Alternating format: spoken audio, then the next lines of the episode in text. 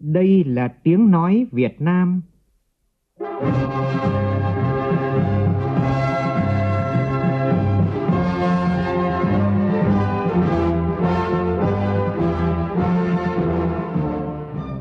là tiếng nói Việt Nam, phát thanh từ Hà Nội, thủ đô nước Cộng hòa xã hội chủ nghĩa Việt Nam.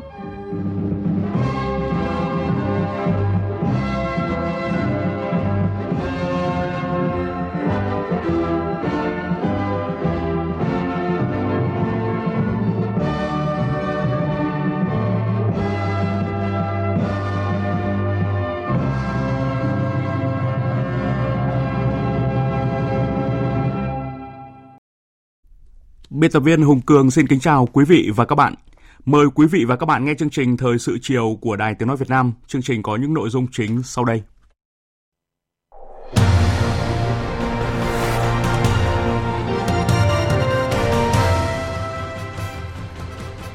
Tổng Bí thư Nguyễn Phú Trọng chủ trì họp Bộ Chính trị, Ban Bí thư xem xét kỷ luật khai trừ Đảng 7 cán bộ vi phạm.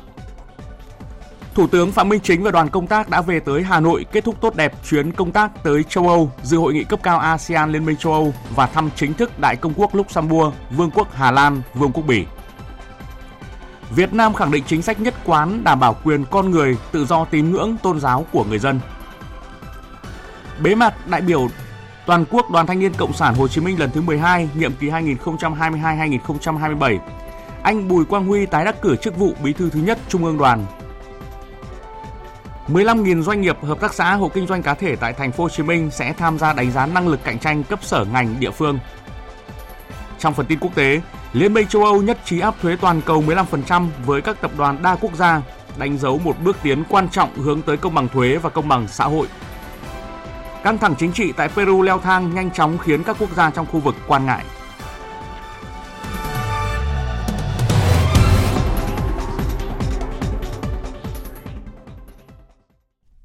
Bây giờ là nội dung chi tiết. Thưa quý vị và các bạn, hôm nay tại trụ sở Trung ương Đảng, Tổng Bí thư Nguyễn Phú Trọng chủ trì cuộc họp Bộ Chính trị, Ban Bí thư để xem xét thi hành kỷ luật các cán bộ vi phạm. Đó là các ông bà Trần Đình Thành, nguyên Ủy viên Trung ương Đảng, nguyên Bí thư tỉnh ủy, nguyên Chủ tịch Hội đồng Nhân dân tỉnh Đồng Nai. Đinh Quốc Thái, nguyên Phó Bí thư tỉnh ủy, nguyên Bí thư Ban Cán sự Đảng, nguyên Chủ tịch Ủy ban Nhân dân tỉnh Đồng Nai. Bồ Ngọc Thu, nguyên tỉnh ủy viên, nguyên bí thư đảng ủy, nguyên giám đốc Sở Kế hoạch và Đầu tư tỉnh Đồng Nai. Phan Huy Anh Vũ, tỉnh ủy viên, bí thư đảng ủy, giám đốc Sở Y tế, nguyên bí thư đảng ủy, nguyên giám đốc Bệnh viện Đa khoa Đồng Nai. Phạm Thị Hằng, Phó trưởng ban tuyên giáo tỉnh ủy, nguyên tỉnh ủy viên, nguyên giám đốc Sở Giáo dục và Đào tạo tỉnh Thanh Hóa. Đinh Cẩm Vân, nguyên tỉnh ủy viên, nguyên giám đốc Sở Tài chính tỉnh Thanh Hóa. Nguyễn Bá Hùng, tỉnh ủy viên, bí thư huyện ủy, chủ tịch Hội đồng Nhân dân huyện Như Xuân, nguyên phó giám đốc Sở Tài chính tỉnh Thanh Hóa. Nguyễn Văn Trịnh, trợ lý Phó Thủ tướng Chính phủ Vũ Đức Đam. Sau khi xem xét đề nghị của Ủy ban Kiểm tra Trung ương, Bộ Chính trị, Ban Bí thư kết luận. 1. Các ông bà Trần Đình Thành, Đinh Quốc Thái, Bồ Ngọc Thu, Phan Huy Anh Vũ đã suy thoái về tư tưởng chính trị, đạo đức, lối sống, nhận hối lộ, vi phạm quy định của Đảng, pháp luật của nhà nước trong thực hiện chức trách nhiệm vụ được giao,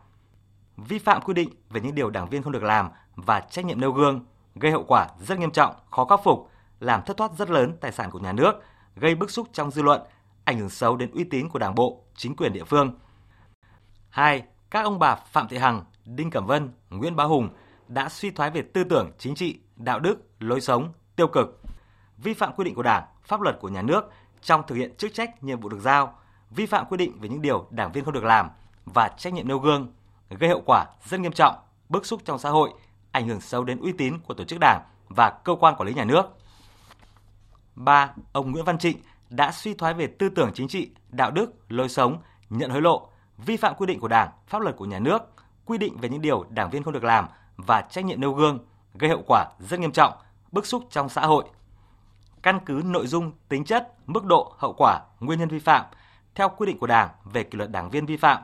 Bộ Chính trị quyết định báo cáo Ban chấp hành Trung ương Đảng xem xét thi hành kỷ luật đối với ông Trần Đình Thành. Ban Bí thư quyết định thi hành kỷ luật khai trừ Đảng đối với các ông bà Đinh Quốc Thái, Bồ Ngọc Thu, Phan Huy Anh Vũ, Phạm Thị Hằng, Đinh Cẩm Vân, Nguyễn Bá Hùng, Nguyễn Văn Trịnh. Đề nghị các cơ quan chức năng kỷ luật về mặt hành chính đối với các cá nhân trên đồng bộ kịp thời với kỷ luật Đảng.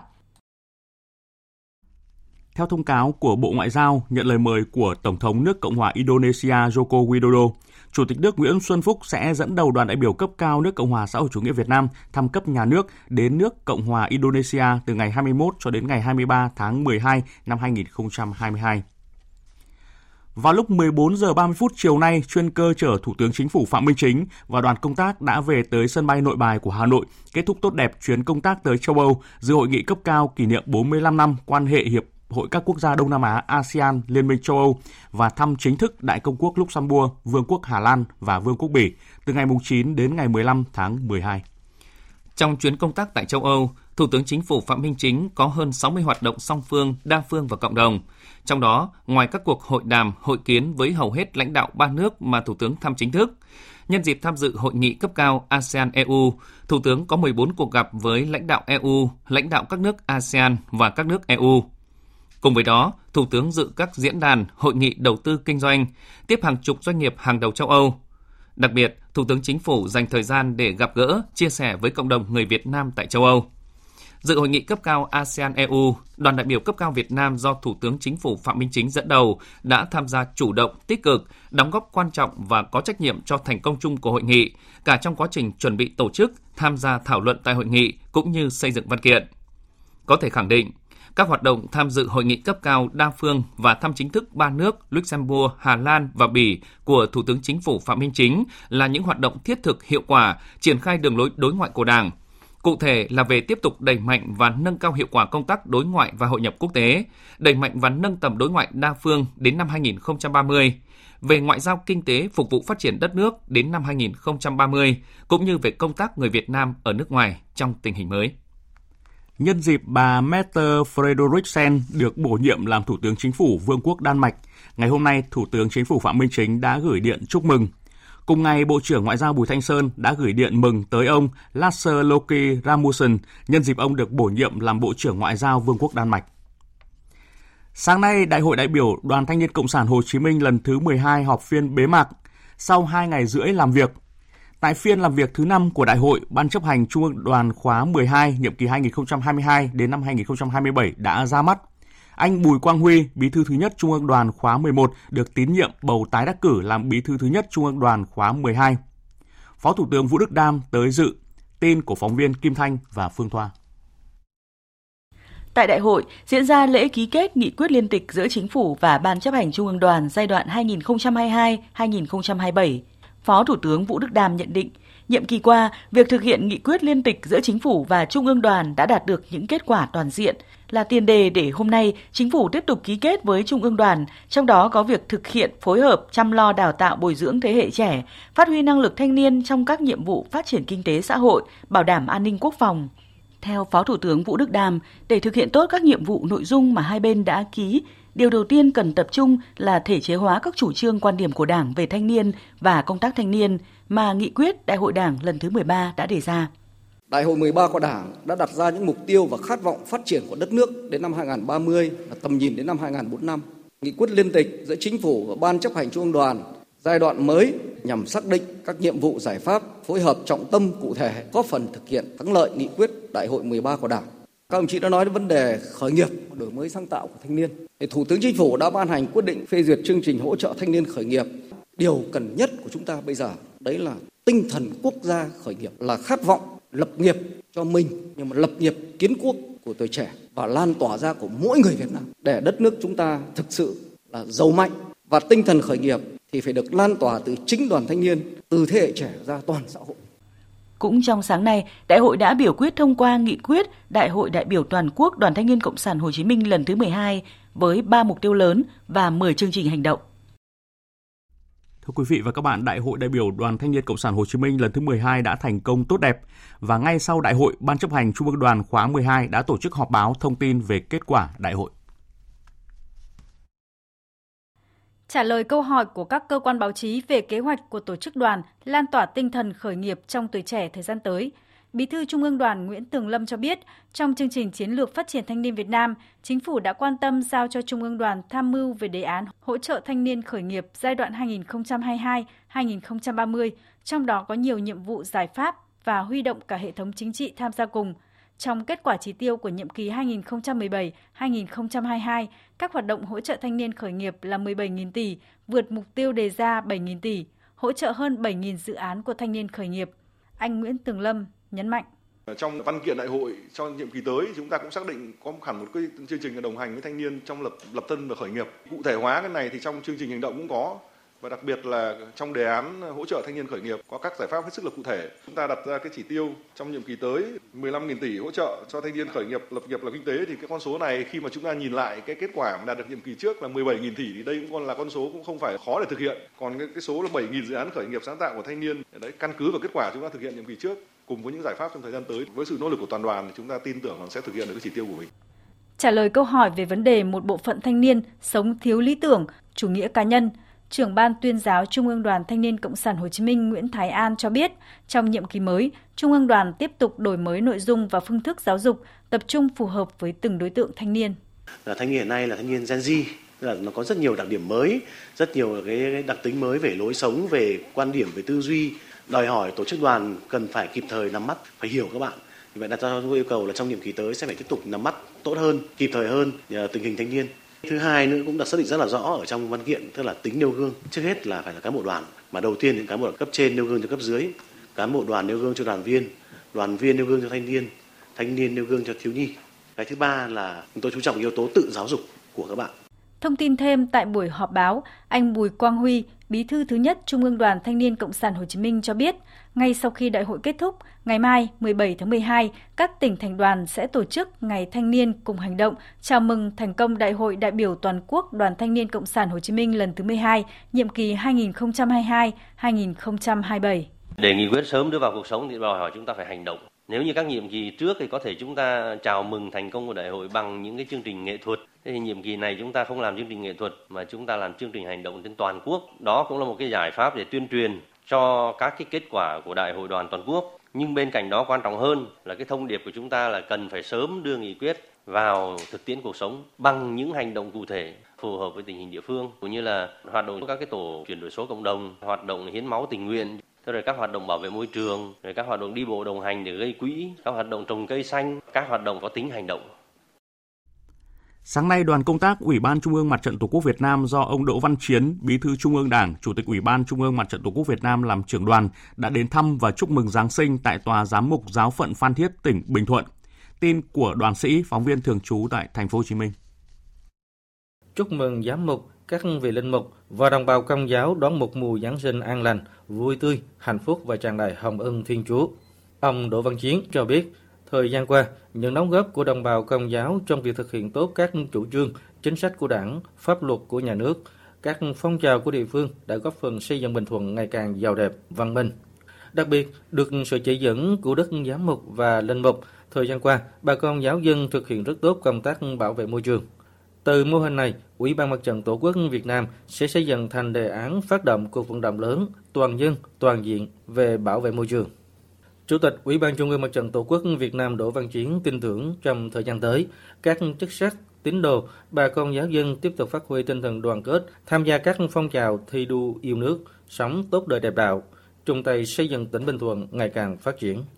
Chúng ta sẽ cùng với cấp ủy chính quyền địa phương, bà con các tôn giáo khác trên địa bàn tiếp tục phát huy những cái thành quả đang làm được, làm tốt hơn nữa, thực hiện được ờ, những cái phương châm mà chúng ta đã đưa ra là bà con giáo dân là kính Chúa yêu nước, chia sẻ cộng đồng giúp nhau có một cuộc sống tốt hơn. Chiều qua tại họp báo thường kỳ của Bộ Ngoại giao, Phó phát ngôn Bộ Ngoại giao Phạm Thu Hằng cho biết, gần đây Mỹ đưa Việt Nam vào danh sách theo dõi đặc biệt về tự do tôn giáo, đồng thời khẳng định chính phủ Hoa Kỳ đã đưa ra những đánh giá không khách quan, thiếu kiểm chứng, can thiệp vào công việc nội bộ của Việt Nam, đi ngược lại xu thế quan hệ hợp tác giữa Việt Nam với Mỹ. Biên tập viên Đài Tiếng Nói Việt Nam sẽ giúp chúng ta nhận diện những đánh giá thiếu khách quan cũng như thông tin không chính xác về tình hình tự do tôn giáo, tín ngưỡng tại Việt Nam của Bộ Ngoại giao Hoa Kỳ. Thưa quý vị và các bạn, Đảng ta chỉ rõ đồng bào các tôn giáo là một bộ phận không thể tách rời trong khối đại đoàn kết toàn dân tộc. Trước khi trở thành tín đồ của một tôn giáo, đồng bào các tôn giáo là công dân của nước Việt Nam, cùng chung lo vận mệnh của dân tộc. Quyền tự do tín ngưỡng tôn giáo là một trong những quyền cơ bản của người dân. Những nỗ lực và thành tựu của Việt Nam trong việc đảm bảo quyền tự do tín ngưỡng cũng được cộng đồng quốc tế ghi nhận.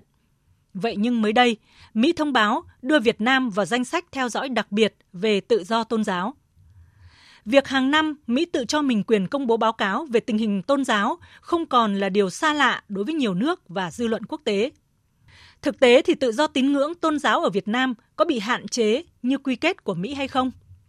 Ghi nhận của phóng viên Hồ Điệp tại điểm sinh hoạt tôn giáo Pờ Ngài của bà con dân tộc Mông theo đạo tin lành ở xã Hủy Luông, huyện Phong Thổ, tỉnh Lai Châu, phần nào cho thấy rõ điều này.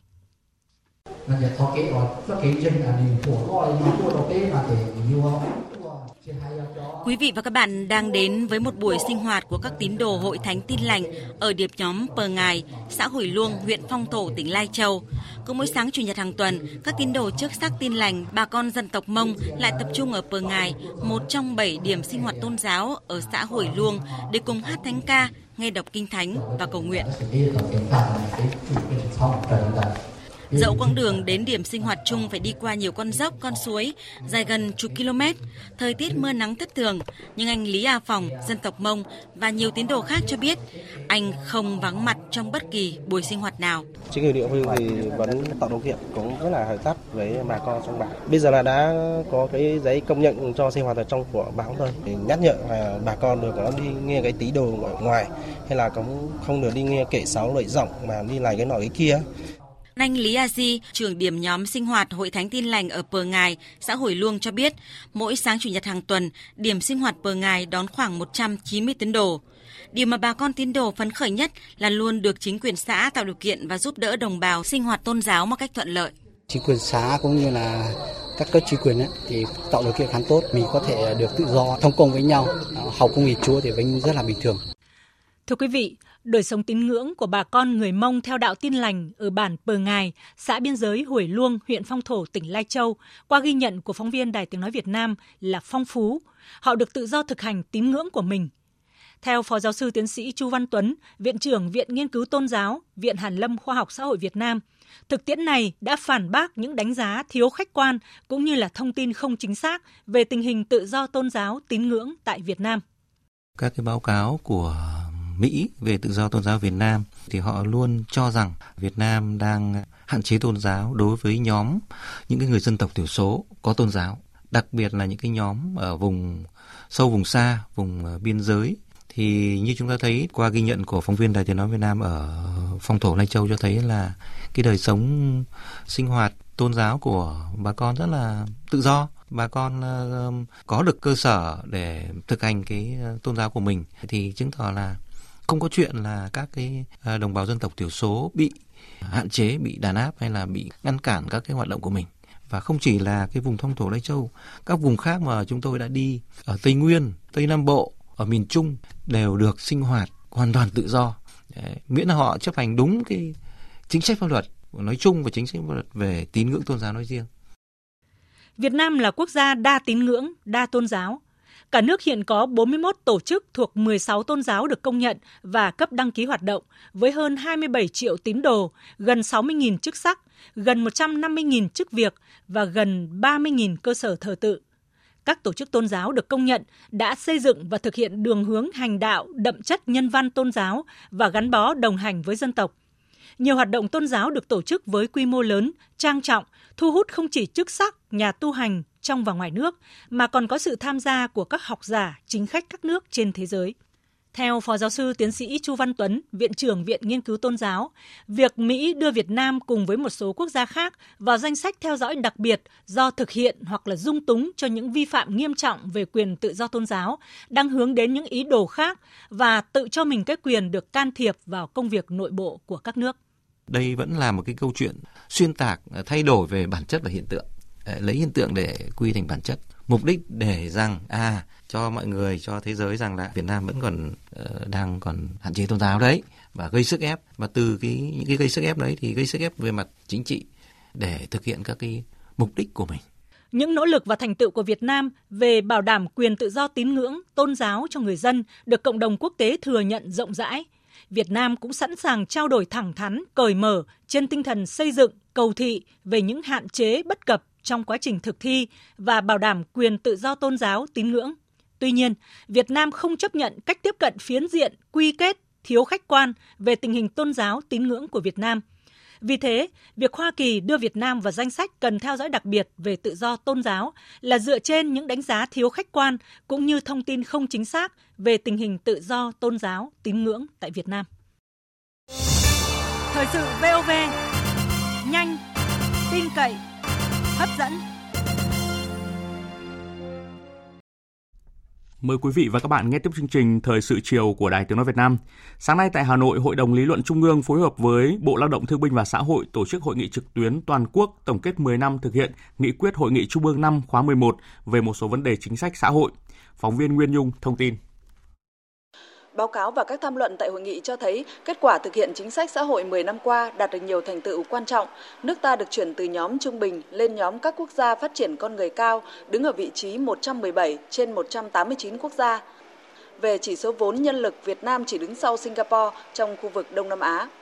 Một số ý kiến cũng cho rằng chính sách xã hội còn có những nội dung chưa sát thực tiễn, chưa bao phủ hết đối tượng, chưa có sự tương trợ, chênh lệch mức sống giữa các vùng miền còn cao. Phó giáo sư tiến sĩ Phạm Văn Linh, Phó Chủ tịch Hội đồng Lý luận Trung ương cho biết. Quá trình triển khai chính sách chưa đồng bộ, còn có sự khác biệt giữa các địa phương, chất lượng việc làm của ở Việt Nam ở một số lĩnh vực còn thấp. Thất nghiệp ở nhóm thanh niên có trình độ học vấn cao đẳng và đại học trở lên, có lúc có nơi còn ở mức cao. Kết quả giảm nghèo chưa bền vững, tỷ lệ tái nghèo và nghèo mới còn cao, diện bao phủ bảo hiểm xã hội cho lực lượng lao động vẫn còn thấp. Chính sách tiền lương, thu nhập phúc lợi xã hội còn có mặt hạn chế, thụ hưởng của người dân từ thành quả phát triển đất nước chưa thật hài hòa. Để tiếp tục phát huy những kết quả đạt được, thời gian tới định hướng công tác hoàn thiện chính sách xã hội đến năm 2030 và tầm nhìn đến năm 2045 sẽ dựa trên 5 quan điểm chủ yếu. Trong đó nhấn mạnh đến việc xây dựng và thực hiện chính sách xã hội bao trùm, toàn diện, bền vững, bảo đảm tiến bộ và công bằng xã hội, bảo đảm cung cấp đầy đủ, có chất lượng, cơ hội tiếp cận công bằng về dịch vụ xã hội cơ bản, thiết yếu cho các tầng lớp dân cư. Ông Lâm Văn Đoan, Phó chủ nhiệm Ủy ban các vấn đề xã hội của Quốc hội cho rằng mà chúng ta cần quan tâm đến các cái mục tiêu chỉ tiêu mang tính chất lượng thì nó mới gắn được tính bền vững. Còn nếu chỉ chúng ta chỉ nói rằng những vấn đề chúng ta trợ giúp đã bao phủ bảo hiểm xã hội bao nhiêu phần phần trăm mà cái chất lượng an sinh ta còn thấp thì nó cái tính bền vững nó không cao. Kể cả trong trợ giúp xã hội như thế. Nhất là trong điều cảnh của chúng ta là đất nước mà cái còn ở mức thu nhập trung bình, ngân sách xã hội còn hạn chế cái đầu tư cho xã hội nó cũng còn hạn chế thì cái việc là uh, tính bền vững rất quan trọng. Ở đây nó giải quyết cái bài toán rất khó khăn ở chỗ là vừa phải là đồng thời phát triển tính toàn diện nhưng đồng thời cũng phải có cái đầu tư có trọng tâm trọng điểm thì chúng ta mới có thể tạo đột phá. Để tiếp tục cải thiện môi trường đầu tư kinh doanh, sáng nay, Ủy ban nhân dân thành phố Hồ Chí Minh đã công bố và phát động chương trình đánh giá năng lực cạnh tranh cấp sở, ban ngành và địa phương đây là lần đầu tiên thành phố Hồ Chí Minh thực hiện việc công bố bảng chỉ số khảo sát, đánh giá năng lực cạnh tranh và năng lực điều hành kinh tế của các sở ban ngành. Phóng viên Nguyễn Quang, thường trú tại thành phố Hồ Chí Minh, thông tin. Số lượng tham gia khảo sát dự kiến khoảng 15.000 doanh nghiệp, hợp tác xã, hộ kinh doanh cá thể, trong đó 8.000 doanh nghiệp đánh giá khối địa phương và 7.000 doanh nghiệp đánh giá khối sở ban ngành. Theo ông Võ Văn Hoàng, Phó Chủ tịch Ủy ban nhân dân thành phố Hồ Chí Minh, một số nội dung khảo sát lấy ý kiến bao gồm các chỉ số thành phần DDCI năm 2022 như tính minh bạch và tiếp cận thông tin, tính năng động và hiệu lực của hệ thống sở ban ngành và chính quyền địa phương, chi phí thời gian, chi phí không chính thức, cạnh tranh bình đẳng, hoạt động hỗ trợ doanh nghiệp, thiết chế pháp lý và an ninh trật tự. Nội dung an ninh trật tự chỉ áp dụng cho khối địa phương. Vai trò của người đứng đầu sở ban ngành và chính quyền địa phương, riêng khối địa phương sẽ đánh giá thêm chỉ số tiếp cận đất đai và ổn định trong sử dụng đất. Ông Võ Văn Hoàng cho rằng, việc quyết liệt triển khai DDCI cho thấy thái độ cầu thị, sự nỗ lực của chính quyền thành phố trong việc thay đổi tư duy, vai trò của người đứng đầu các đơn vị, thay đổi tư duy phục vụ, bảo đảm tính minh bạch, chính quyền địa phương các cấp, các sở ngành, thành phố cũng tự nhận thức lại, coi coi cái việc mà chúng ta triển khai thực hiện, nỗ lực thực hiện và làm được nhiều việc như thế, nhưng đã có thỏa mãn được lòng dân chưa? Đã thỏa mãn được lòng của doanh nghiệp hay chưa? Và từ đó mình tìm cách để chúng ta có thể triển khai tốt hơn nữa cái công tác cải cách hành chính để phục vụ cho người dân và doanh nghiệp của thành phố ngày càng tốt hơn. Ngày hôm nay tại thành phố Long Xuyên, tỉnh An Giang, Ủy ban nhân dân tỉnh An Giang phối hợp với Ủy ban nhân dân thành phố Hồ Chí Minh tổ chức hội nghị tổng kết triển khai chương trình liên kết hợp tác phát triển du lịch giữa thành phố Hồ Chí Minh và 13 tỉnh thành vùng đồng bằng sông Cửu Long năm 2022. Phóng viên Phan Ánh phản ánh. Chương trình liên kết hợp tác phát triển du lịch được triển khai từ năm 2019 đến cuối năm 2022. Tổng số khách đến đồng bằng sông Cửu Long là khoảng 44 triệu lượt, tăng hơn 200% so với cùng kỳ năm 2021. Doanh thu từ du lịch vùng đồng bằng sông Cửu Long năm 2022 ước đạt gần 34.000 tỷ đồng, tăng hơn 200% so với cùng kỳ năm 2021. Theo nhiều đại biểu, mặc dù đồng bằng sông Cửu Long có thế mạnh về đường sông, đường biển, đường bộ và đường hàng không, nhưng sự kết nối giao thông nội vùng rất khó khăn, thiếu đồng bộ. Tuyến đường bộ toàn vùng và nội vùng chưa hình thành mạng lưới đáp ứng yêu cầu của du lịch, còn thiếu hạ tầng giao thông, cảng, trạm dừng chân. Một số sản phẩm du lịch na ná nhau, chưa phát triển được sản phẩm mới đặc thù, bản sắc thu hút du khách. Đáng chú ý là dịch vụ homestay ở các tỉnh trong vùng có sự sao chép lẫn nhau, không có sự đột phá riêng ở mỗi điểm, nên dịch vụ này vẫn đang lay hoay tìm khách. Bà Phan Thị Thắng, Phó Chủ tịch Ủy ban nhân dân thành phố Hồ Chí Minh cho rằng,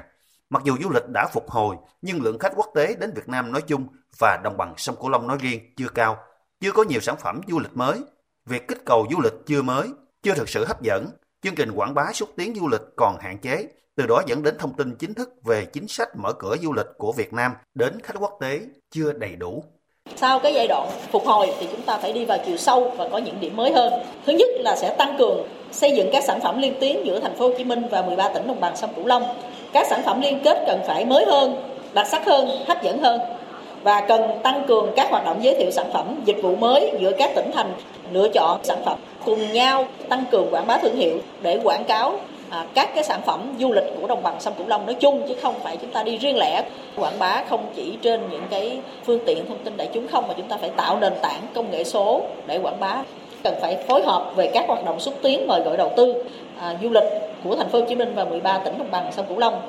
cần phải à, tăng cường về quản lý nhà nước chúng ta phải liên kết lại một khối kết hợp với doanh nghiệp kết hợp với các hiệp hội các đại biểu cũng đã thảo luận, trao đổi, đề xuất các giải pháp để triển khai thực hiện các hoạt động, nhiệm vụ trong chương trình liên kết hợp tác sẽ thực hiện trong năm 2023, xoay quanh các nội dung, triển khai các nội dung tăng cường phối hợp trong công tác quản lý nhà nước về du lịch, tháo gỡ các khó khăn hạn chế về hạ tầng giao thông, cơ chế chính sách phát triển du lịch của liên kết vùng. Chuyển sang một thông tin đáng chú ý. Theo Cục Phòng vệ Thương mại của Bộ Công Thương, trên thực tế các nền kinh tế xuất khẩu càng lớn thì càng có nguy cơ trở thành đối tượng của các biện pháp phòng vệ thương mại như là chống bán phá giá, chống trợ cấp và tự vệ. Việt Nam là quốc gia có quy mô xuất khẩu tăng trưởng mạnh trong thời gian qua, trở thành nền kinh tế có quy mô xuất khẩu đứng thứ 20 trên thế giới, nên số lượng các vụ việc phòng vệ thương mại đối với hàng xuất khẩu của Việt Nam cũng gia tăng nhanh chóng. Đây là thông tin được đưa ra trong buổi họp báo sáng nay của Cục Phòng vệ Thương mại. Tin của phóng viên Minh Hạnh thường trú tại thành phố Hồ Chí Minh. Cụ thể, giai đoạn 2005-2010 có 25 vụ, thì giai đoạn 2011-2015 có 52 vụ, giai đoạn 2016-2021 có 109 vụ, và chỉ 10 tháng của năm 2022 có đến 224 vụ việc phòng vệ thương mại của các quốc gia đối với hàng xuất khẩu của Việt Nam. Trong đó, riêng 11 tháng của năm 2022, các nước đã tiến hành điều tra 16 vụ việc phòng vệ thương mại đối với hàng hóa xuất khẩu của Việt Nam. Bộ Công Thương đã chủ động phối hợp với các bộ ngành địa phương, hiệp hội, doanh nghiệp xử lý hiệu quả thông qua các hoạt động đa dạng. Nhờ đó, cho tới nay, Việt Nam đã xử lý đạt kết quả tích cực trong nhiều vụ việc, giúp nhiều doanh nghiệp mặt hàng xuất khẩu không bị áp thuế phòng vệ thương mại hoặc được hưởng mức thuế thấp với các mặt hàng như tôm, cá tra, ba sa, một số sản phẩm thép, mật ong, vân vân góp phần duy trì tăng trưởng xuất khẩu, nhất là sang các thị trường lớn như Hoa Kỳ, Liên minh châu Âu, Canada. Song song đó, Cục Phòng vệ Thương mại thực hiện hiệu quả công tác phòng vệ thương mại đối với hàng hóa nhập khẩu vào Việt Nam. Ông Chu Thắng Trung, Phó Cục trưởng Cục Phòng vệ Thương mại Bộ Công Thương nói. Thì tất cả những hoạt động này đều được tiến hành dựa trên nguyên tắc là công bằng, công khai, minh bạch, lắng nghe ý kiến của tất cả các bên, tuân thủ theo đúng quy định pháp luật phù hợp với các ờ, cam kết quốc tế mà chúng ta đang tham gia. Tại Phú Quốc, ngày hôm nay, Ủy ban Nhân dân tỉnh Kiên Giang tổ chức lễ đón nhận bằng di sản văn hóa phi vật thể quốc gia nghề thủ công truyền thống, tri thức dân gian nghề làm nước mắm ở Phú Quốc. Nhân dịp này, Ủy ban Nhân dân tỉnh Kiên Giang tổ chức hội thảo khoa học phát triển bền vững nghề truyền thống nước mắm Phú Quốc. Hiện nay Phú Quốc còn khoảng 60 nhà thùng và hồ sản xuất nước mắm nhỏ lẻ, năng lực sản xuất khoảng 25 đến 3 triệu lít một năm – trong số này chỉ có khoảng 20 nhà thùng đóng chai tại Phú Quốc và lấy thương hiệu riêng của mình. Còn lại đa số sản phẩm nước mắm bán dạng thô, tức đựng trong canh nhựa 20 lít hoặc thùng nhựa 1.000 lít xuất bán cho các nhà sản xuất ở các nơi như thành phố Hồ Chí Minh, Cần Thơ, Rạch Giá, vân vân. Hiện Phú Quốc chỉ có 7 doanh nghiệp đủ điều kiện xuất khẩu sang thị trường châu Âu, Hàn Quốc, Trung Quốc và Nhật Bản, còn lại là đủ điều kiện an toàn thực phẩm tiêu thụ trong nước hoặc xuất khẩu ủy thác hoặc qua nhà phân phối. Sản phẩm nước mắm truyền thống Phú Quốc đã trở thành loại hàng hóa có giá trị thương mại cao, nên đã có một số cơ sở sản xuất nước mắm giả mạo thương hiệu, lập lờ trên nhãn hiệu về chỉ dẫn địa lý, mạo nhận nước mắm Phú Quốc. Điều này không chỉ làm doanh nghiệp sản xuất nước mắm mất uy tín mà còn gây ngộ nhận, mất niềm tin ở người tiêu dùng. Từ năm 2019 đến nay, sản lượng nước mắm Phú Quốc bị giảm đi rất nhiều. Bà Hồ Kim Liên, Chủ tịch Hội nước mắm Phú Quốc cho rằng thì hiện nay cái giá thành cạnh tranh giữa nước mắm Phú Quốc và không phải nước mắm Phú Quốc thì rất là khốc liệt. Từ đó cái giá thành của làm nước mắm truyền thống Phú Quốc thì đang gặp khó về cái giá vì cái giá thành nó cao hơn so với nước mắm khác. Từ đó thì hội cũng ờ, đề nghị với ờ, ủy ban các cấp của thành phố cũng như tỉnh là phải quảng bá xúc tiến cho cái nước mắm Phú Quốc trong và ngoài nước. Một cái kiến nghị nữa là phải quy hoạch một cái làng nghề cho nước mắm và một khu trưng bày tập trung, một cái nhà bảo tàng cho khách du lịch đến Phú Quốc để trải nghiệm trong một cái làng nghề của nước mắm để quảng bá cái sản phẩm của du lịch của địa phương, đồng thời cũng quản lý được chất lượng sản phẩm. Nhằm bảo tồn và phát huy những giá trị của di sản văn hóa phi vật thể quốc gia đối với nghề làm nước mắm ở Phú Quốc, phát triển bền vững sản phẩm nước mắm có xuất xứ hàng hóa chỉ dẫn địa lý Phú Quốc cho nước mắm Phú Quốc, Sở Khoa học Công nghệ Kiên Giang đang triển khai nhiều chương trình hỗ trợ cho các doanh nghiệp sản xuất nước mắm Phú Quốc – còn tại Đắk Lắk, địa phương này cũng vừa có thêm hai di sản văn hóa phi vật thể cấp quốc gia, đó là tập quán xã hội và tín ngưỡng, lễ mừng thọ của người Mơ Nông huyện Lắk và ngữ văn dân gian lời nói vần của người ED huyện Cư Mờ Ga. Sáng nay tại thành phố Buôn Ma Thuột, Sở Văn hóa Thể thao và Du lịch tỉnh Đắk Lắk tổ chức lễ công bố di sản và trao tặng, truy tặng danh hiệu nghệ nhân ưu tú trong lĩnh vực văn hóa phi vật thể. Hơ xíu, phóng viên Đài Tiếng Nói Việt Nam thường trú tại Tây Nguyên, thông tin. Cùng với sử thi ED, còn gọi là Khan, đã được công nhận vào năm 2014. Đến nay, Đắk Lắk đã có 3 di sản phi vật thể cấp quốc gia. Cùng với các di sản được công nhận, năm nay tỉnh Đắk Lắk có 17 nghệ nhân được Chủ tịch nước phong tặng và 3 nghệ nhân được truy tặng danh hiệu nghệ nhân ưu tú vì đã có cống hiến xuất sắc trong giữ gìn và phát huy giá trị di sản văn hóa phi vật thể của dân tộc. Ông Ituenie, thường gọi là Amapur, ở Buôn Cosia, thành phố Buôn Ma Thuột, được nhận phong tặng danh hiệu nghệ nhân ưu tú dịp này, phấn khởi chia sẻ. Tôi rất là vinh dự và tự hào được ờ, sự quan tâm của nhà nước. Nhà nước ờ, đã dành một cái tình cảm ưu ái đối với nghệ nhân của chúng tôi. Đến đây thì chúng tôi rất là xúc động được truy tặng với cái danh hiệu là nghệ nhân ưu tú trong cái lĩnh vực cái văn hóa, phi vật thể. Xem đây như là một cái động lực chuyển một cái cảm hứng đối với nghệ nhân của chúng tôi. Là một cái động lực rất là thiết thực. Cần nghệ nhân chúng tôi cần phải có một cái tinh thần nhiệt tình và tích cực hơn nữa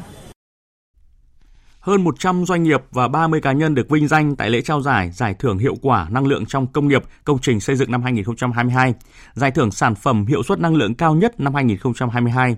Sự kiện do Văn phòng Ban chỉ đạo tiết kiệm năng lượng Bộ Công Thương phối hợp với Hội Khoa học và Công nghệ sử dụng năng lượng tiết kiệm và hiệu quả Việt Nam tổ chức diễn ra sáng nay tại Hà Nội. Phóng viên Nguyên Long thông tin.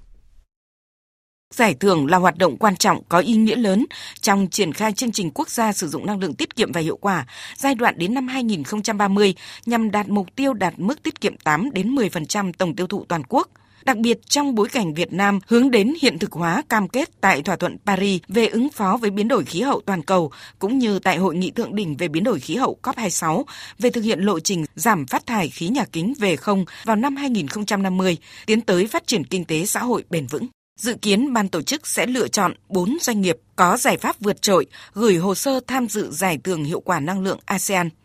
Chia sẻ khi trung tâm siêu thị MM Mega Market Thăng Long đạt giải khuyến khích giải thưởng hiệu quả năng lượng trong công trình xây dựng năm 2022, anh Tạ Quang Khánh, trưởng phòng kỹ thuật trung tâm cho biết. Bên tôi đã thực hiện hai cái nhóm giải pháp. Nhóm giải pháp thứ nhất là nhóm giải pháp về quản lý. Nhóm giải pháp quản lý thì chúng tôi lắp các cái hệ thống BMS tòa nhà, hệ thống quản lý năng lượng còn các cái giải pháp về kỹ thuật thì chúng tôi sử dụng các cái điện mái trên nhà xe thay đèn led thay biến tần cho các cái thiết bị động cơ lớn. Và các cái tủ đông tủ mát thì chúng tôi thay bằng các cái tủ cửa kính. Xong cải tạo chúng tôi giảm khoảng 18% tiết kiệm so với trước cải tạo tương đương khoảng gần 2 tỷ một năm. Giải thưởng năm nay cũng vinh danh 30 cá nhân là các cán bộ quản lý năng lượng có thành tích cao trong công tác quản lý năng lượng tại doanh nghiệp.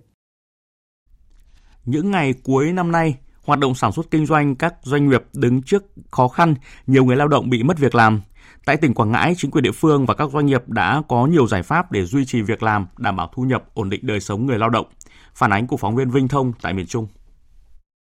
Để tránh tình trạng lao động nghỉ việc nhiều cùng lúc, các doanh nghiệp ở Quảng Ngãi không bố trí lao động làm tăng thêm giờ, giảm giờ làm cho công nhân nghỉ luân phiên, vân vân. Nhiều doanh nghiệp trước đây đơn hàng nhiều công nhân phải tăng ca thì nay chỉ làm giờ hành chính. Chị Huỳnh Thị Minh Thuyền nhiều năm gắn bó với công ty trách nhiệm hữu hạn chế biến gỗ Nhất Hưng Dung Quốc trong khu kinh tế Dung Quốc huyện Bình Sơn tỉnh Quảng Ngãi cho biết công ty đã cố gắng sắp xếp để duy trì việc làm cho công nhân. Lương hướng thì nó cũng ổn định, làm cái hành chính á, không tăng ca, 7 giờ tới 4 rưỡi á, từ bảo hiểm với công đoàn được 15 triệu. Ông Trương Văn Cường, Chủ tịch Công đoàn Công ty trách nhiệm hữu hạn Lâm sản Bình An Phú, Dung Quốc cho biết,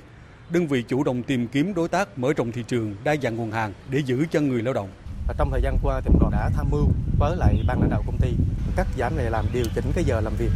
Một số bộ phận quá ít việc thì sẽ luân chuyển công việc cũng như là thay phiên nhau nghỉ để đảm bảo là ai cũng có thu nhập. Khu kinh tế Dung Quốc, tỉnh Quảng Ngãi hiện có khoảng 200 doanh nghiệp đang hoạt động sản xuất kinh doanh với hơn 49.000 cán bộ công nhân, người lao động. Năm 2022, tình hình sản xuất kinh doanh của các doanh nghiệp gặp nhiều bất lợi, thu nhập bình quân của đoàn viên công nhân viên chức lao động ở mức 6 triệu đồng mỗi người một tháng. Ông Phạm Thái Dương, Chủ tịch Công đoàn Khu Kinh tế Dung Quốc và các khu công nghiệp Quảng Ngãi cho biết, đơn vị phối hợp với các doanh nghiệp địa phương tổ chức nhiều hoạt động chăm lo, bảo vệ quyền lợi cho người lao động.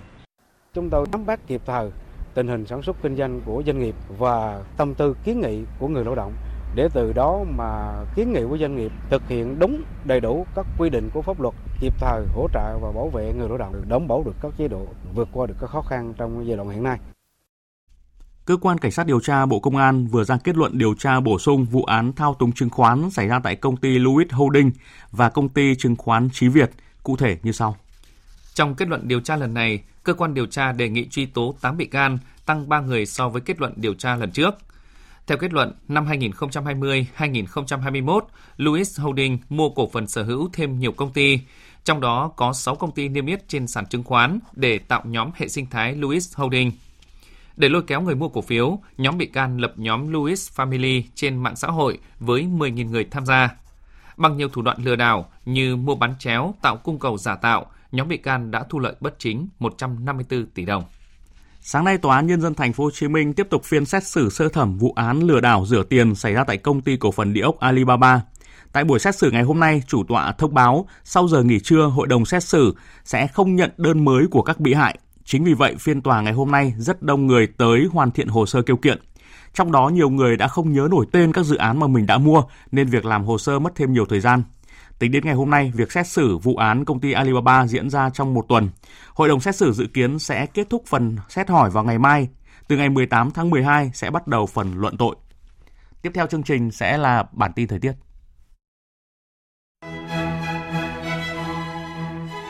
Thưa quý vị, sau một ngày nắng ấm, chiều nay không khí lạnh đã ảnh hưởng đến một số nơi ở khu vực vùng núi phía Bắc của Bắc Bộ. Dự báo đêm nay sẽ ảnh hưởng đến các nơi khác ở Bắc Bộ, sau đó sẽ ảnh hưởng đến Bắc Trung Bộ, Trung Trung Bộ và một số nơi thuộc Nam Trung Bộ. Dự báo từ ngày mai ở Bắc Bộ và Bắc Trung Bộ trời chuyển rét đậm rét hại. Khu vực từ Quảng Bình đến Quảng Ngãi trời rét. Khu vực từ Hà Tĩnh đến Khánh Hòa có mưa vừa mưa to, có nơi mưa rất to và rông. Trong đợt không khí lạnh này, nhiệt độ thấp nhất ở vùng đồng bằng ven biển Bắc Bộ và Bắc Trung Bộ phổ biến từ 8 đến 11 độ, khu vực vùng núi và Trung du Bắc Bộ phổ biến từ 3 đến 7 độ, vùng núi cao có nơi dưới 0 độ, có khả năng xảy ra băng giá và sương muối. Khu vực từ Quảng Bình đến Thừa Thiên Huế phổ biến từ 12 đến 15 độ, khu vực từ Đà Nẵng đến Quảng Ngãi phổ biến từ 16 đến 18 độ. Trên biển đáng chú ý, tối và đêm nay ở Vịnh Bắc Bộ, vùng biển từ Quảng Trị đến Cà Mau, khu vực Nam Biển Đông, bao gồm cả vùng biển quần đảo Trường Sa, có gió Đông Bắc mạnh dần lên cấp 7, giật cấp 9, sóng biển cao từ 4 đến 6 mét, biển động mạnh. Riêng khu vực Bắc và giữa Biển Đông, bao gồm cả vùng biển quần đảo Hoàng Sa, có gió Đông Bắc mạnh cấp 7, có lúc cấp 8, giật cấp 9, cấp 10, sóng biển cao từ 5 đến 7 mét, biển động mạnh. Cảnh báo cấp độ rủi ro thiên tai do gió mạnh trên biển là cấp 2. Toàn bộ tàu thuyền và các hoạt động khai thác tại các vùng biển trên đều có nguy cơ cao chịu tác động của gió mạnh và sóng lớn.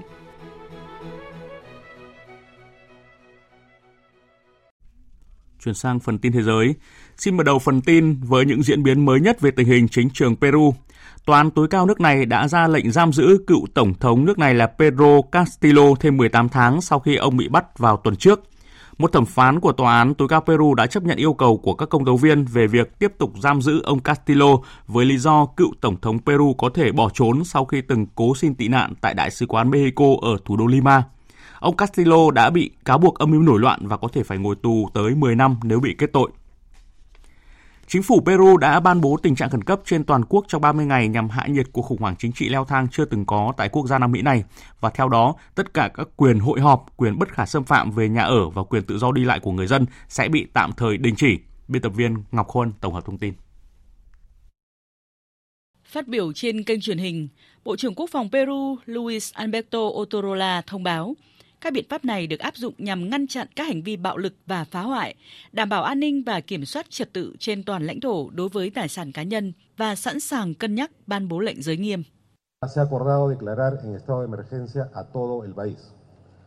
Chúng tôi đã nhất trí về lệnh ban bố tình trạng khẩn cấp trên toàn quốc do các hành vi phá hoại, bạo lực, đồng thời tạm thời đóng cửa các tuyến đường và đường cao tốc, những hành vi phá hoại này cần phải được kiểm soát bởi lực lượng vũ trang và cảnh sát quốc gia. Nó cũng đòi hỏi một phản ứng mạnh mẽ và có thẩm quyền từ chính phủ. Cũng trong ngày hôm qua, tân Tổng thống Peru Dina Boluarte cũng kêu gọi người dân cần bình tĩnh và các bên liên quan cần tham gia đối thoại hòa bình. Trước đó, bà Boluarte tuyên bố sẽ đệ trình một dự luật lên Quốc hội trong vòng vài ngày để tổ chức bầu cử sớm nhằm chấm dứt cuộc khủng hoảng chính trị leo thang tại quốc gia này.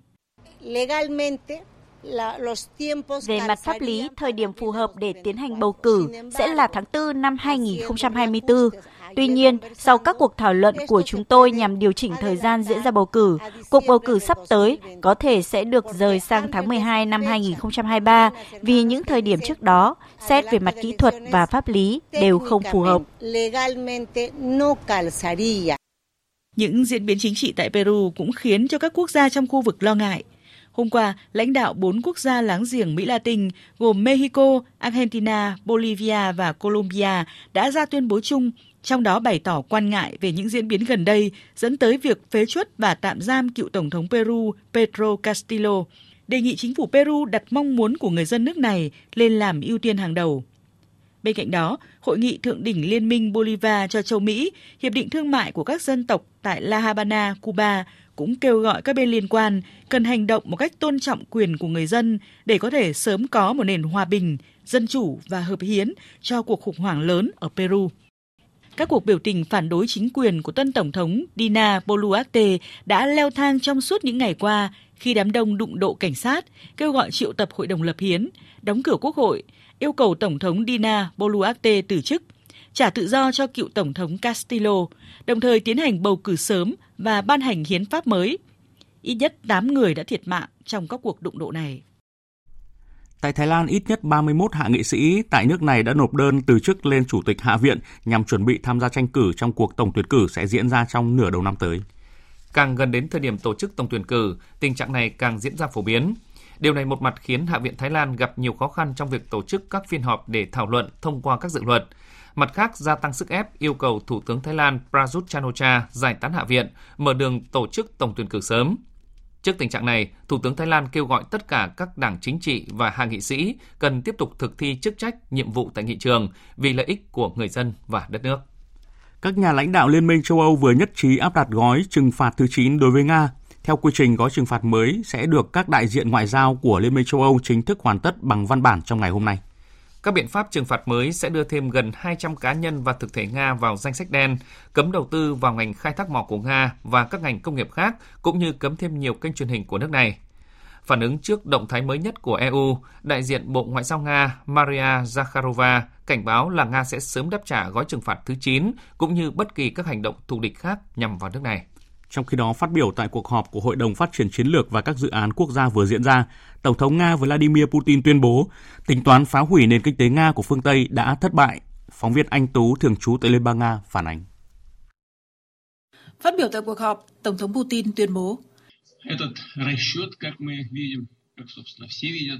Tính toán này, như chúng ta thấy, trên thực tế, mọi người đều thấy, đã thất bại. Các doanh nhân và chính quyền Nga làm việc tập trung, chuyên nghiệp, người dân thể hiện tinh thần đoàn kết, trách nhiệm. Nhờ sự phối hợp làm việc của chính phủ, ngân hàng Nga và các chủ thể của liên bang, tình hình đã được ổn định. Nhà lãnh đạo Nga cho biết, trong năm 2022, GDP của nước này dự kiến sẽ giảm khoảng 2,5%, thấp hơn con số 2,9% mà ông đã nêu gần đây. Ông thừa nhận đây là một sự suy giảm, nhưng không phải là sự sụp đổ 20% mà nhiều người phương Tây và một số chuyên gia đã dự đoán vào thời điểm khi phương Tây tập thể tấn công nước này bằng một cuộc chiến kinh tế. Tổng thống Putin lưu ý rằng tài chính công của Nga vẫn ổn định. Nhà lãnh đạo Nga cũng nhắc đến việc tạo ra các cơ chế khác để thực hiện thanh toán, đó là sử dụng tiền kỹ thuật số của các ngân hàng trung ương và công nghệ sổ cái phân tán, giúp loại bỏ rủi ro chính trị khi sử dụng tiền tệ của các quốc gia không thân thiện. Một thông tin đáng chú ý khác, Liên minh châu Âu vừa thông qua kế hoạch áp thuế toàn cầu ở mức 15% đối với các doanh nghiệp đa quốc gia. Đây được xem là bước đi quan trọng hướng tới công bằng thuế và công bằng xã hội. Việc áp mức thuế tối thiểu đóng vai trò then chốt trong việc giải quyết các thách, thức của kinh tế toàn cầu. Mục đích của thỏa thuận giữa gần 140 quốc gia này là nhằm ngăn các chính phủ giảm thuế để thu hút các doanh nghiệp. Thỏa thuận này được thực hiện theo khuyến nghị của Tổ chức Phát triển và Hợp tác Kinh tế OECD, nhận được sự ủng hộ của Mỹ và một số nền kinh tế lớn trong EU. Việc áp mức thuế tối thiểu tại EU đã bị trì hoãn do các nước thành viên phản đối hoặc có động thái ngăn chặn. Tuy nhiên, tại cuộc họp ngày hôm qua, EU đã giải quyết được những bất đồng này và biện pháp mới sẽ có hiệu lực trên toàn khối vào cuối năm nay. Các nhà lãnh đạo EU đã đồng loạt hoan nghênh quyết định trên. Viện Thống kê và Nghiên cứu Kinh tế Quốc gia Pháp vừa công bố báo cáo cho biết giá phần lớn các loại thực phẩm cơ bản tại Pháp như là dầu ăn, bột mì, bơ đường đã tăng trung bình 20% trong vòng một năm qua, khiến cho lạm phát trong năm 2022 của Pháp lên mức 6,6%, cao nhất trong hơn 30 năm qua. Tỷ lệ lạm phát tại Pháp và châu Âu được dự báo sẽ tiếp tục tăng cao trong những tháng đầu năm tới trước khi giảm dần vào cuối năm. Phóng viên Mạnh Hà, thường trú tại Pháp, thông tin. Giá phần lớn các mặt hàng nhu yếu phẩm tại Pháp đã tăng trung bình 20% trong vòng một năm qua. Giá cả tăng cao cũng ảnh hưởng đến thói quen tiêu dùng của người dân Pháp đối với các mặt hàng được coi là cao cấp hơn như hải sản, sô-cô-la hay rượu whisky, vốn là những thực phẩm được yêu thích và được lựa chọn cho lễ Giáng sinh và đón năm mới. Các cuộc thăm dò đều cho thấy khoảng 1 phần 3 người Pháp cho biết sẽ cắt giảm các chi phí sinh hoạt hay các hoạt động vui chơi giải trí truyền thống thường thực hiện vào các ngày lễ quan trọng nhất trong năm là Giáng sinh và đón năm mới. Báo cáo của Viện Thống kê và Nghiên cứu Kinh tế Quốc gia Pháp cũng cho biết tỷ lệ lạm phát của Pháp trong tháng 11 vừa qua đã tăng trở lại 6,2% và dự báo mức lạm phát trong năm 2022 của Pháp sẽ là 6,6%, cao nhất trong vòng hơn 30 năm qua. Cũng theo viện nghiên cứu này, tỷ lệ lạm phát tại Pháp sẽ đạt đỉnh vào tháng 1 hoặc tháng 2 năm tới với mức 7% khi các biện pháp lá chắn năng lượng của chính phủ sẽ bị dỡ bỏ. Phát biểu trên truyền hình, Bộ trưởng Kinh tế Pháp ông Bruno Le Maire cảnh báo dù đã có những dấu hiệu khởi sắc trên thị trường nguyên liệu như lúa mì, nhôm, sắt hay dịch vụ vận tải, nhưng lạm phát sẽ vẫn tăng cao trong những tháng tới trước khi giảm dần vào cuối năm. Chúng tôi dự báo lạm phát có thể giảm trong năm 2023. Tuy nhiên, cũng cần phải nói thật là lạm phát vẫn sẽ đứng ở mức rất cao trong những tháng sắp tới. Tất cả các nền kinh tế châu Âu vẫn sẽ gặp nhiều khó khăn, thậm chí một số nước có thể rơi vào suy thoái. Nguyên nhân là do xung đột tại Ukraine kéo dài, cuộc khủng hoảng năng lượng vẫn tiếp diễn và nền kinh tế Trung Quốc tăng trưởng chậm lại. Trong diễn biến liên quan, Ngân hàng Trung ương châu Âu hôm qua cũng đã tăng lãi suất lần thứ tư trong năm 2022 với 50 điểm phần trăm, với lo ngại lạm phát trong khu vực đồng euro vẫn đứng ở mức cao 10% trong tháng 11 vừa qua và có thể tiếp tục tăng thêm trong hai quý đầu năm tới. Tiếp theo chương trình là trang tin thể thao.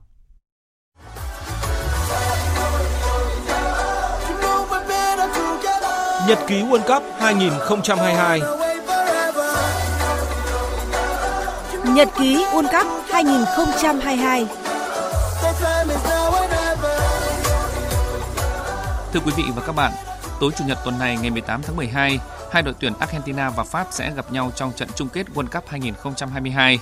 Tuy nhiên, đội tuyển Pháp đang phải đối mặt với nguy cơ lây nhiễm cúm lạc đà, ảnh hưởng lớn đến lực lượng. Huấn luyện viên Didier Deschamps xác nhận Kingsley Coman là cầu thủ thứ ba của đội tuyển Pháp bị ốm và có khả năng không thể tham dự trận chung kết. Coman bị sốt. Chúng tôi có vài trường hợp có triệu chứng giống cúm và đang phải thận trọng để căn bệnh không lây lan. Các cầu thủ đã rất nỗ lực trên sân đấu và rõ ràng là hệ thống miễn dịch của họ cũng bị tổn thương. Ngược lại, Argentina hiện có lực lượng đầy đủ ở buổi tập gần nhất khi Di Maria và Gomez cùng đạt thể trạng tốt nhất. Cặp hậu vệ biên vừa bị treo giò ở bán kết Marcos Acuna và Gonzalo Montiel cũng đã trở lại tập chiến thuật và đủ điều kiện để ra sân đấu chung kết. Huấn luyện viên Lionel Scaloni của Argentina khẳng định. lugar soñado para cualquier argentino. Phía trước chúng tôi là trận chung kết World Cup. Tất cả những gì chúng tôi làm đều hướng đến thành quả cuối cùng là ngôi vô địch. Và trước bất cứ đối thủ nào, chúng tôi cũng sẽ chơi với mọi sức lực có thể và đến những giọt mồ hôi cuối cùng. Dạng sáng nay, Liên đoàn bóng đá thế giới FIFA đã công bố danh sách tổ trọng tài điều khiển trận chung kết World Cup 2022 giữa đội tuyển Argentina và đội tuyển Pháp. Trọng tài 41 tuổi người Ba Lan Simon Marciniak vinh dự được chọn làm người bắt chính trận đấu đỉnh cao này. Hỗ trợ ông Simon Masiniak là hai trọng tài đồng hương Paweł Sokolnicki và Thomas Litkiewicz. Trong khi đó, trọng tài thứ tư là ông Ismail Enfat người Mỹ. Trọng tài phòng va là một người Ba Lan khác Thomas Kiwatowski.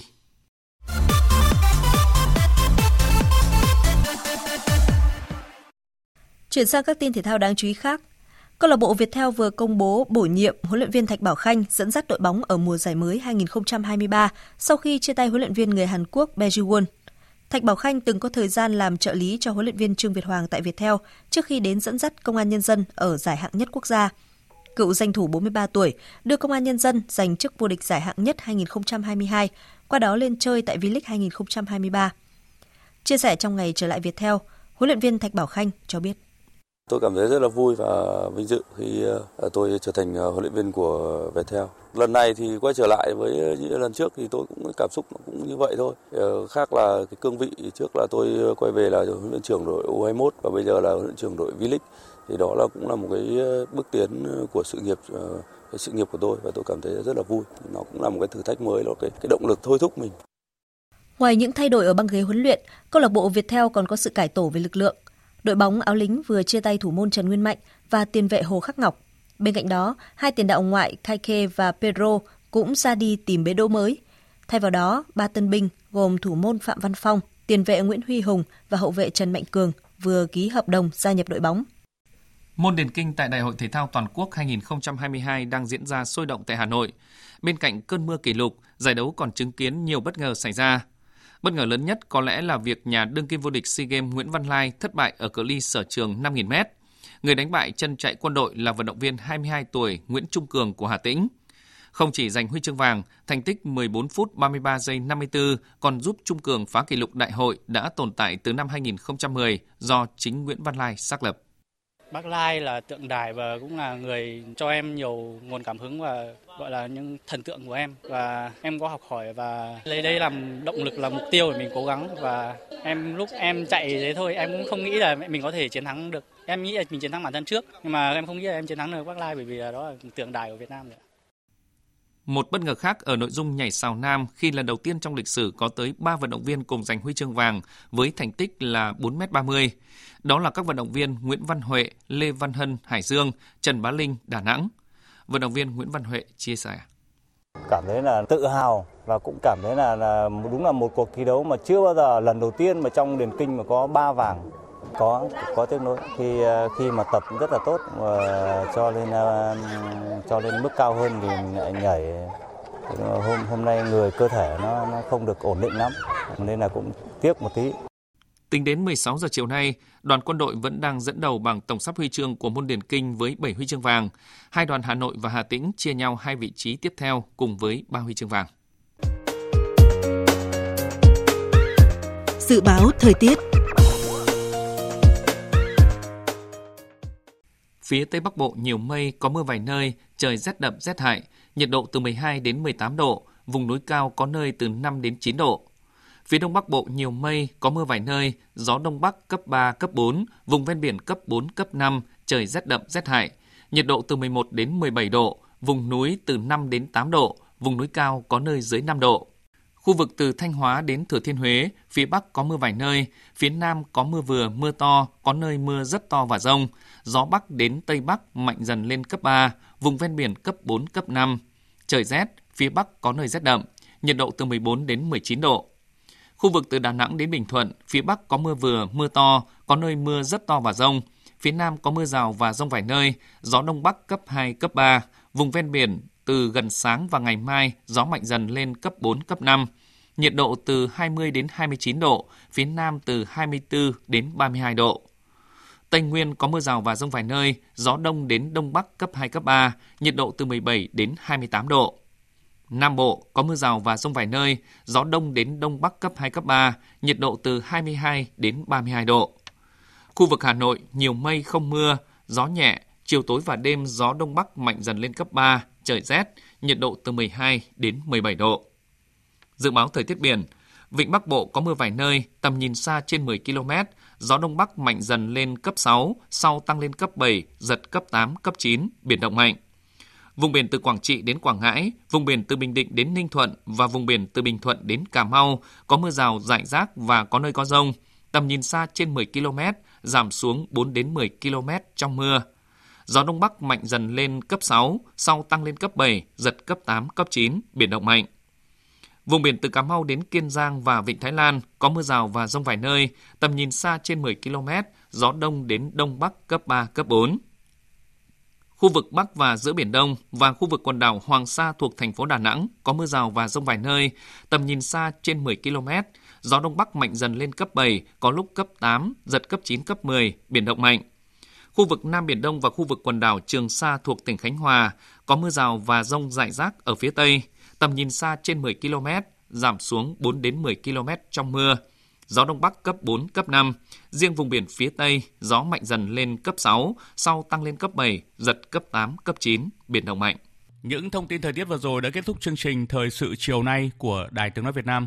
Chương trình do các biên tập viên Hùng Cường, Hoàng Ân, Thu Hòa biên soạn và thực hiện với sự tham gia của phát thanh viên Mạnh Cường, kỹ thuật viên Hà Hùng, chịu trách nhiệm nội dung Lê Hằng.